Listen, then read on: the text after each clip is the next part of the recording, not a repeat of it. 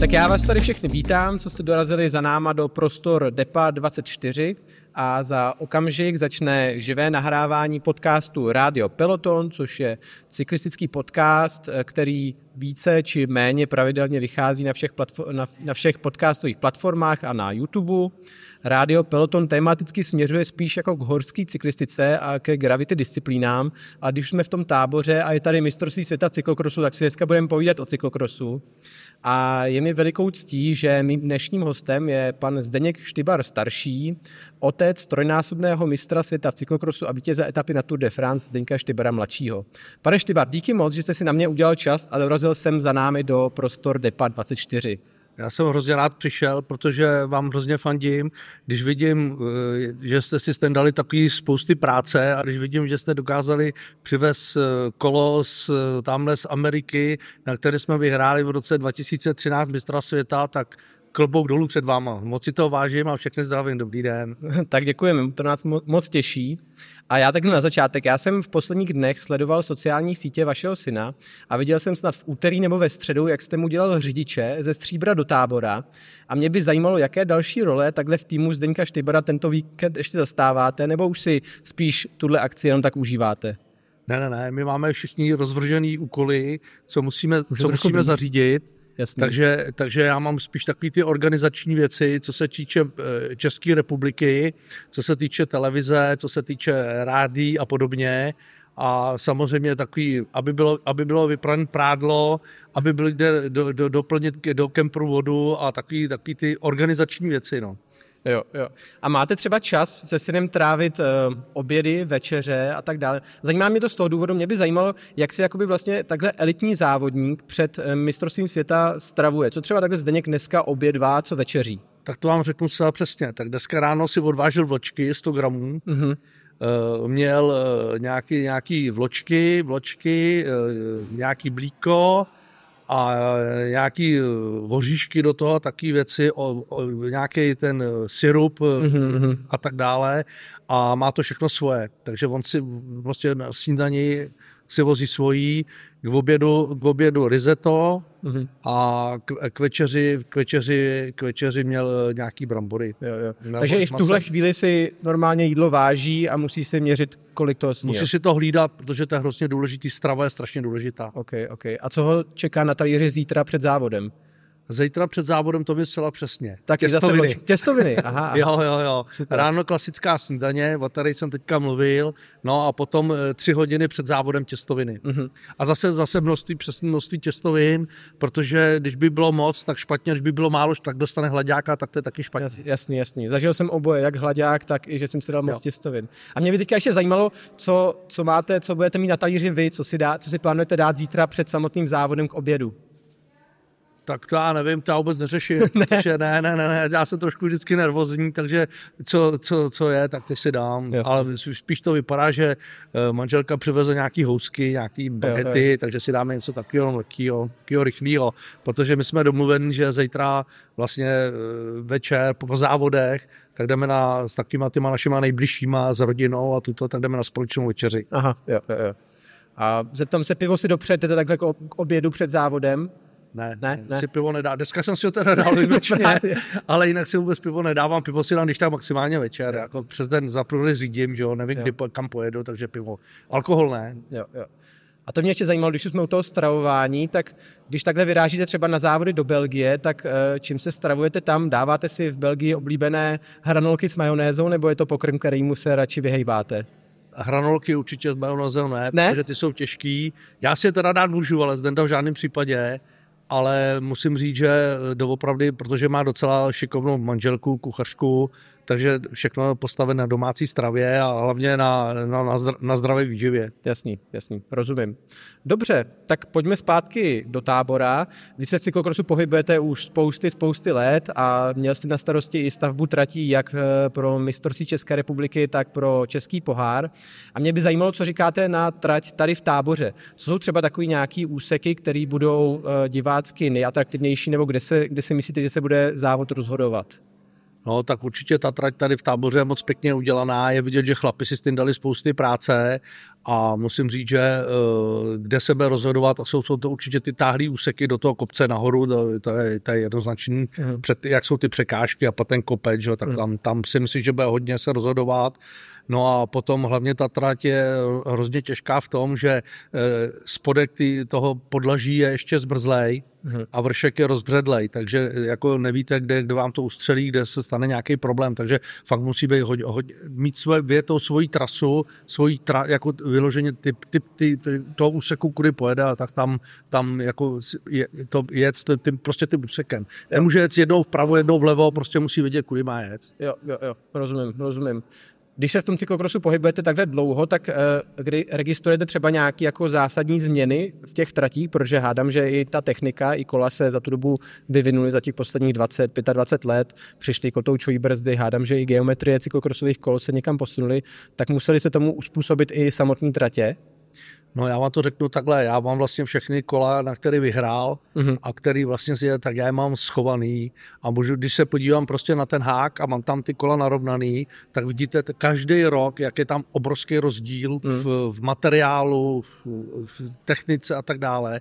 A jenom, jenom když mi před x lety, eh, když jsme se bavili o tom, že musí být kotoučový brzdy, tak moc tomu nikdo nevěřil protože říkají, a kotoučový brzdy, proč a tuto, jenomže ty kotoučové brzdy musely být jednoznačně proto, protože hmm. jsou kola karbonový a ty kluci by to v tom terénu normálně, protože jsou slabí, že jo, karbon a tak dále, tak to by to probrousili. Hmm. Takže, vlastně, takže vlastně ty kotouče to byla nutnost a další věc, když jeli třeba dlouhý sjezdy na silnici, já nevím, 20 kilometrový sjezd, a tak to normálně ty kluci probrzdili, že jo. Takže se rozžaví a pak se... Tam bylo třeba, aby, protože hmm. tam byly ty kotouče, no a můžu vám říct, že třeba teďka, co vidím, tak za, za, za trénink destičky odejdou. Mm, Normálně, jak je takhle bláto, tak ty destičky prostě nevydrží. Dostane se špína do třmene a, do špína, a to, bláto to a, a, a do, hro, hrozně se rychle opotřebovává. Mm, My jsme si tam teďka dali taky speciální kotouče, že nejsou jako hladký v celku, ale mají tam hodně jako takových porů, mezer a tak mm. dále, aby se tam to bahno nedrželo. Jasný, jasný. Kromě teda těch kol, které se za tu dobu vyvinuly, tak eh, jaký největší rozdíly pozorujete za těch 20-25 let v cyklokrosu? Co se změnilo? No samozřejmě určitě. Změnily se brzdy, změnila se vůbec celá ta geometrie těch kol. Samozřejmě změnilo se materiál těch kol, že jo, protože dřív byly hliníkový kola, železní kola a tak dále. Dneska je, dneska je všechno v karbonu, že? Hmm. Nehledě k tomu, že ten karbon doopravdy vydrží maximálně rok a ty kola se prostě musí měnit. Jasný, jasný. Dobrá, dobrá. Tak nemůžu se nevrátit na úplné cyklistické začátky vašeho syna, protože vy jste úplně původně začínali s Bicrossem, mě přijde teda hodně zajímavý, ale poté jste uh, z Bicrossu se přeorientovali na cyklokros. Proč tady ta změna? Proč k tomu došlo? Bicross se nabízel dostatečně možná do budoucnosti. Uh, my, jsme, my jsme v každém případě eh, jezdili Bicross od vlastně, od, když mu bylo třeba půl roku, tak máme zarámovaný hmm. diplom nejmladší účastník závodu a od té doby vlastně jsme se tomu věnovali a vlastně všechno se vyvrcholilo v roce 93, kdy jsme jeli poprvé na mistrovství světa do holandského Šindelu a, a on tam vlastně vyhrál na mistra světa a vyhrál jenom díky tomu, že jsme eh, sehnali pořádný kolo, protože on začínal na nějakým Bicrossovým kole BM16, který byl hrozně těžký, to bylo železný kolo. A já se mně se podařilo sehnat Ridley kolo, už normálně krásný hliníkový a to byla pro ně obrovská změna, když jsme vlastně přijeli na to mistrovství světa, tak eh, to jako kdybyste mu sundal, já nevím, 20 kg ze zad, jo? takže, mm. takže on, on to strašně to, no a podařilo se nám tam vyhrát a tím se to všechno odvíjelo. No. Mm. Takže, a proč jste odešli z toho Bicrossu teda do cyklu? My jsme odešli z toho Bicrossu, protože když už mu bylo 12, 13, tak ten Bicross už neměl takovou, takovou úroveň, hmm. jako jak bychom si představovali a chtěli jsme se popošoupnout dál a z toho Bikursu měl perfektní eh, techniku a perfektní takový ten základ eh, pro, pro ten cyklokros. A měli jsme hrozně obrovský štěstí, že vlastně jsme potkali eh, dneska už legendu českého cyklokrosu Vojtu Červinka, který nás tím pomáhal, věnoval se nám i vlastně všemu kolem a to byla pro nás obrovská pomoc, protože já jsem byl amatér, že on byl profík. Hmm. Tak v dnešní době je Bicross už olympijský sport, tak kdyby třeba Zdeněk zůstal v Bicrossu, tak mohl být olympionik v Bicrossu. No, Myslíte, že to nebylo něco, nějaká disciplína, která by mu seděla, která by jako, eh, ve který by vynikal? O, já si myslím, že jako ten Bicross určitě, určitě jsme dělali dobře. Hmm. Já, mám, eh, já mám vlastně syn tradic doma a když se vždycky podívám na to, co tam máme poháru z Bicrossu, tak eh, vždycky jako si na to vzpomenu, jak jsme začínali a ten, ten, vlastně ten Bicross byl pro nás prostě my jsme tím žili. Že? Jo, jo. Ale můžu, můžu říct, že uh, jsme taky zažili spousty takových věcí, kdy jsme jeli do Brna, do Brna na závody, že jo, no, do Bicrossový hmm. a tam byly dva hrby a on to měl skočit, neskočil, skočil tam jeden a druhý šel do... no já si myslím, že v tom vykrosu se padá jakoby častěji, ale ne tak tvrdě. No, jo, no, že na té no. silnici se padá ne tak často, ale o to trošku tvrdší, jako ty no, pády jsou. Když jsme jeli domů, tak ještě nebyly mobily a stavili jsme každý hospodě pro let, aby ho zledoval, aby ho nepřivez domů tak zrychtovanýho, no Jasně. ale nějak se to vždycky zvládlo. Jasně. Po přestupu na cyklokros začaly relativně rychle přicházet první úspěchy a tuším, že Zdeněk už ve svých 15-16 letech odešel do Švýcarska na dva roky, potom na rok do Itálie a potom zakotvil v Belgii.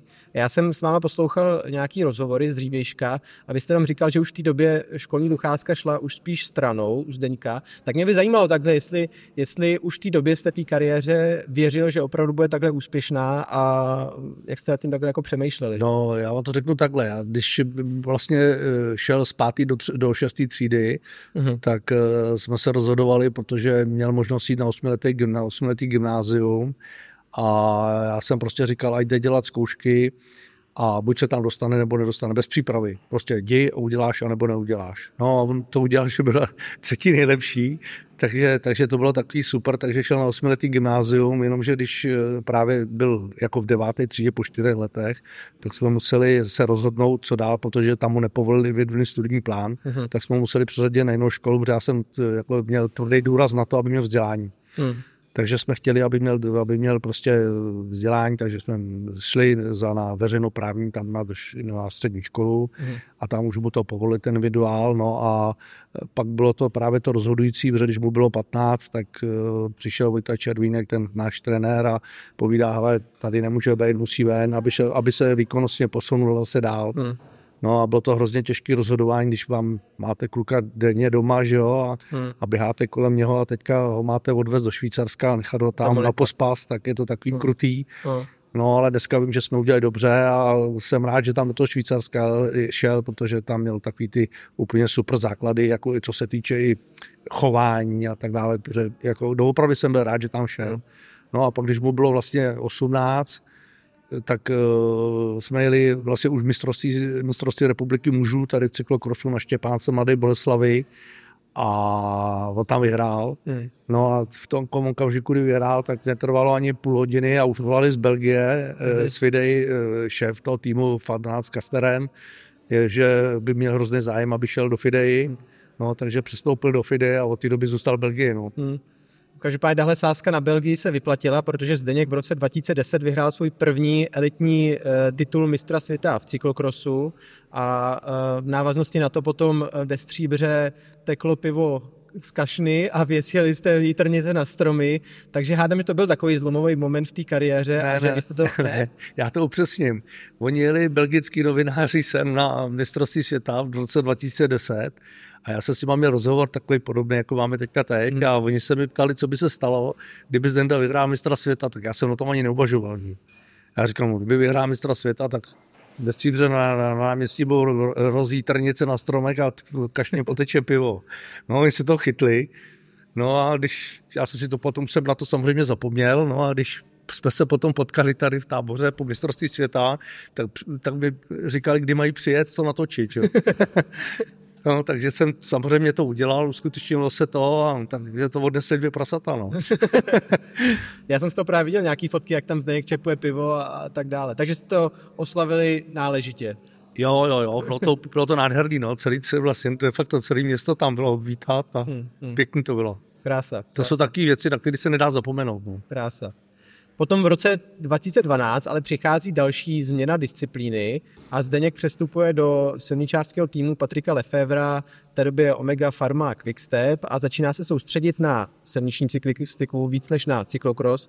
Co jste si o tom přestupu myslel, nebo co vám tak jako probilo hlavou, když jste o tom slyšel poprvé, že by Zdeněk chtěl přestoupit? No, já tam furt vidím, když tam přišel uh, uh, tady Patrik, za náma ke, ke karavanu, když jsme byli vlastně na cyklokrosu a s nabídkou, aby šel do jejich silničního týmu, tak v prvním okamžiku mi to bylo trošku líto, mm. protože jsme byli zvyklí, už jsme měli ten tým cyklokrosový a měli jsme nějaké výsledky, že jo, a teďka vlastně všechno by začalo od nuly, tak by to trošku bylo líto, ale musím říct, že eh, prostě závěr byl ten, že eh, do takového týmu silničářského, když dostanete nabídku, tak to se, to se nedá odbítnout. Takže, takže to samozřejmě zvítězilo a od té doby vlastně se věnoval 11 let silnici. No. Hmm, hmm. Myslíte si, že ten přestup byl i z toho důvodu, že prostě cyklokros není tak velký sport jako silniční cyklistika a pokud člověk chce opravdu udělat tu kariéru, tak musí být úspěšný i na silnici a myslím tím jako možná jako takovou nějakou i finanční stránku věci? Uh, takhle, my jsme vůbec strá- finanční stránku ne, ne, ne, jako nějak v tom, tom tam neřešili, ale uh, my jsme prostě řešili to, že, uh, nebo on aspoň to viděl z toho pohledu, že vlastně v tom cyklokrosu dosáhl úplně všeho. Hmm. A on chtěl se zase pošoupnout dál, No a to byl důvod, proč jako vlastně se rozhodlo pro tu silnici, ale musím říct, že když jsme to teda podepsali, mm-hmm. tak pak jsme jeli po dálnici, pak jsme jeli po dálnici jako domů, kde bydlel a po, po, na dálnici nastavili normálně belgický novináři a chtěli udělat rozhovory. Uh-huh. Takže jsme na nějakých třech odpočívadách jsme stáli a už se dělali rozhovory, že prostě přestoupil do... Takhle rychle to bylo jako nebe. No, to, to, to, to, to byl bez nebe, no. Uh-huh. No, to fantastický přestup, tak dvojnásobný mistr světa, co přestupuje do, uh-huh. do, do nového týmu. Každopádně přesto, že se... Já vás, já vás upravím. No. Trojnásobný a dvojnásobný 23, takže pětinásobný. Pětinásobný, pravda, pravda, pravda. Mm-hmm. pravda. Eh, každopádně i po přestupu na silnici a potom, co se Zdeněk začal víc soustředit na silniční cyklistiku, tak v roce 2014 vyhrává svůj třetí elitní titul mistra světa v cyklokrosu. V nizozemském Hoger Heide, kde svádí jo, legendární souboj se Svenem Nisem. Tam jste byl tehdy přítomen? Tam jsem byl přítomen a teďka mi to tak vzalo takovou nastologii, kdy jsem to tady viděl to kolo, že jo. No právě to mě zajímalo, jak se vám podařilo to kolo udržet takhle zablácený od tý, co... to, to, to, vám řeknu celá přesně. Já jsem to kolo, když on dojel, tak on musel jít na vyhlášení vítězů, musel jít na doping a tak dále. Tak já jsem vzal to kolo a musel se s ním jít na technický doping, jestli v tom není motůrek. takže, takže jsem s tím kolem šel na technický doping. No a pak když jako to proběhlo ten doping, tak se oni vyndavali za jako sedlovku a tam to kontrolovali, to rengenovali. Hmm. No a když jsme potom vlastně, jsem to dnes ke, karavanu, že to budu mej, tak jsem vzal vapku do ruky, že to umeju a oni po mně skočili nějaký dva chlapy, že to nesmí mej. Já nevěděl, kdo to je. No a oni to byli vlastně pánové ze Specialu, uh-huh. že to půjde do muzea. No uh-huh. a takhle to vzniklo a vlastně do dneška to takhle je zablácený a úplně nechápu, jak to takhle mohli dokázat. Já jsem viděl tu krabici, prostě v dřevěné krabici to přivezli sem do, no, no, no, zase. No, to je, jako, to je fantastický kousek, jako, a o to zajímavější, to je zablácený, že to právě není umytý. Hmm.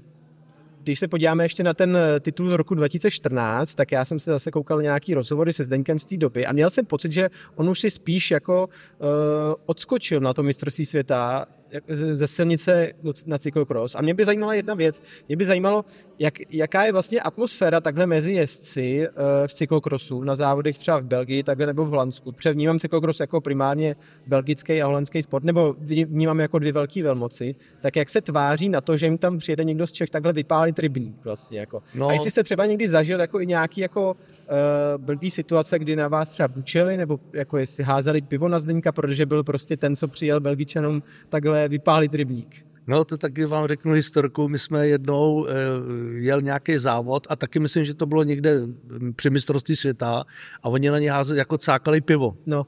no a on, když potom dal nějaký rozhovor do, do, do novin, tak tam napsal, že to byla škoda, že to nebyl prazdroj.